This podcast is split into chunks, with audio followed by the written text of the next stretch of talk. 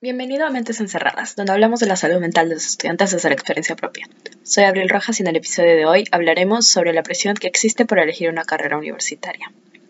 Cuarto y quinto grado, cuando la presión por elegir nuestra carrera se vuelve más pesada, pues estamos muy cerca de terminar nuestra educación secundaria y empezar nuestra siguiente etapa. Esta presión puede nacer de nuestra familia, cuando te vuelves el centro de atención, conversaciones en el almuerzo, en la cena, en reuniones familiares, todos tienen una opinión y todos quieren saber qué carrera debes estudiar.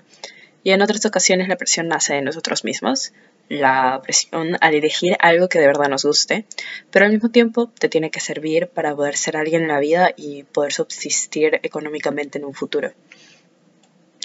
Recuerdo que cuando estaba en tercero de secundaria, mi desesperación, por así decirlo, por elegir una carrera empezó. Pues siempre recordaré que mi hermana eligió la suya en ese grado, entonces yo creí que tendría que hacerlo.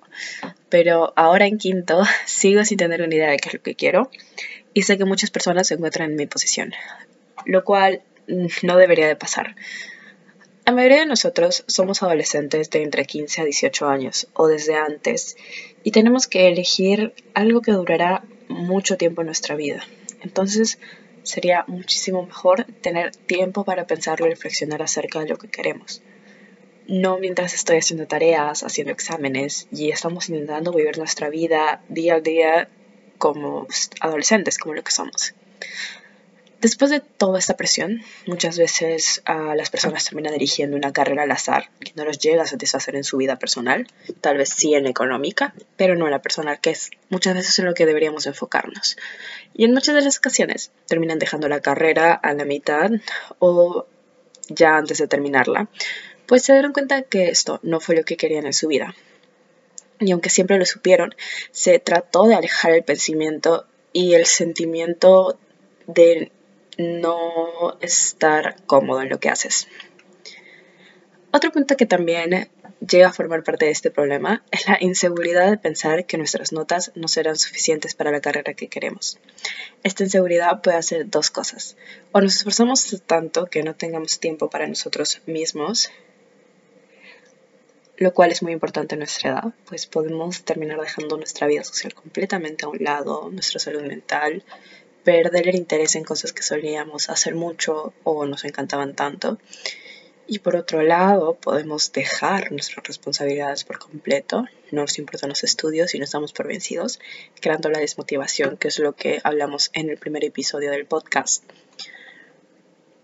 En línea podemos ver muchos uh, test en línea de vocación y la mayoría te sacan una respuesta diferente y lo digo porque yo misma habré hecho alrededor de 10 test y solo 3 pudieron coincidir en una respuesta. Lo mismo con las universidades que te brindan test educativos. Estas, la mayoría, no están enfocadas en lo que tú deseas, están enfocadas en que entres a la universidad que estás aplicando sí o sí, pues les beneficia a ellos, pero terminan dando una carrera que puede que se parezca a lo que buscas, pero no necesariamente te satisfará, te satisfacerá. Entonces, encontrar la vocación es algo complicado a veces sientes que te gusta todo y podrías ir a cualquier carrera, lo cual no es malo. En realidad significa que te sientes una persona capaz en diferentes actividades. Pero lo malo de eso es que también crea muchas dudas, lo cual sería que se vayan descartando de a poco a poco con nosotros mismos sin apresurarnos en algo. Y por otro lado, si sientes que no te gusta nada, no significa tampoco que seas una persona poco capaz. Pero tal vez significa que aún no has encontrado lo que realmente te apasione. Pues nos falta en la vida mucho por explorar. Como dije, somos todavía adolescentes. Tenemos muchos años por vivir en los cuales seguiremos descubriendo cosas de nuestra vida y cosas del exterior que nos harán darnos cuenta que es lo que en realidad nos puede gustar. Muchas veces podría ser un viaje, puedes descubrir algo que te encante y ese tipo de cosas. Bueno, para finalizar, es bueno escucharse a uno mismo en estos casos, en especial. Tomar tiempo para pensar y descubrirse, aunque a veces es difícil, y también se puede acudir a personas que nos puedan ayudar, como psicólogos, o si tenemos mucha confianza, podemos hacerlo con familia, amigos. Pues sí, el autoconocimiento es algo muy complicado de lograr, y también que siempre seguimos aprendiendo cosas nuevas del exterior y de nosotros mismos Y en este caso es importante no presionar a tomar una decisión tan grande porque es muy probable que venga de forma natural en un futuro.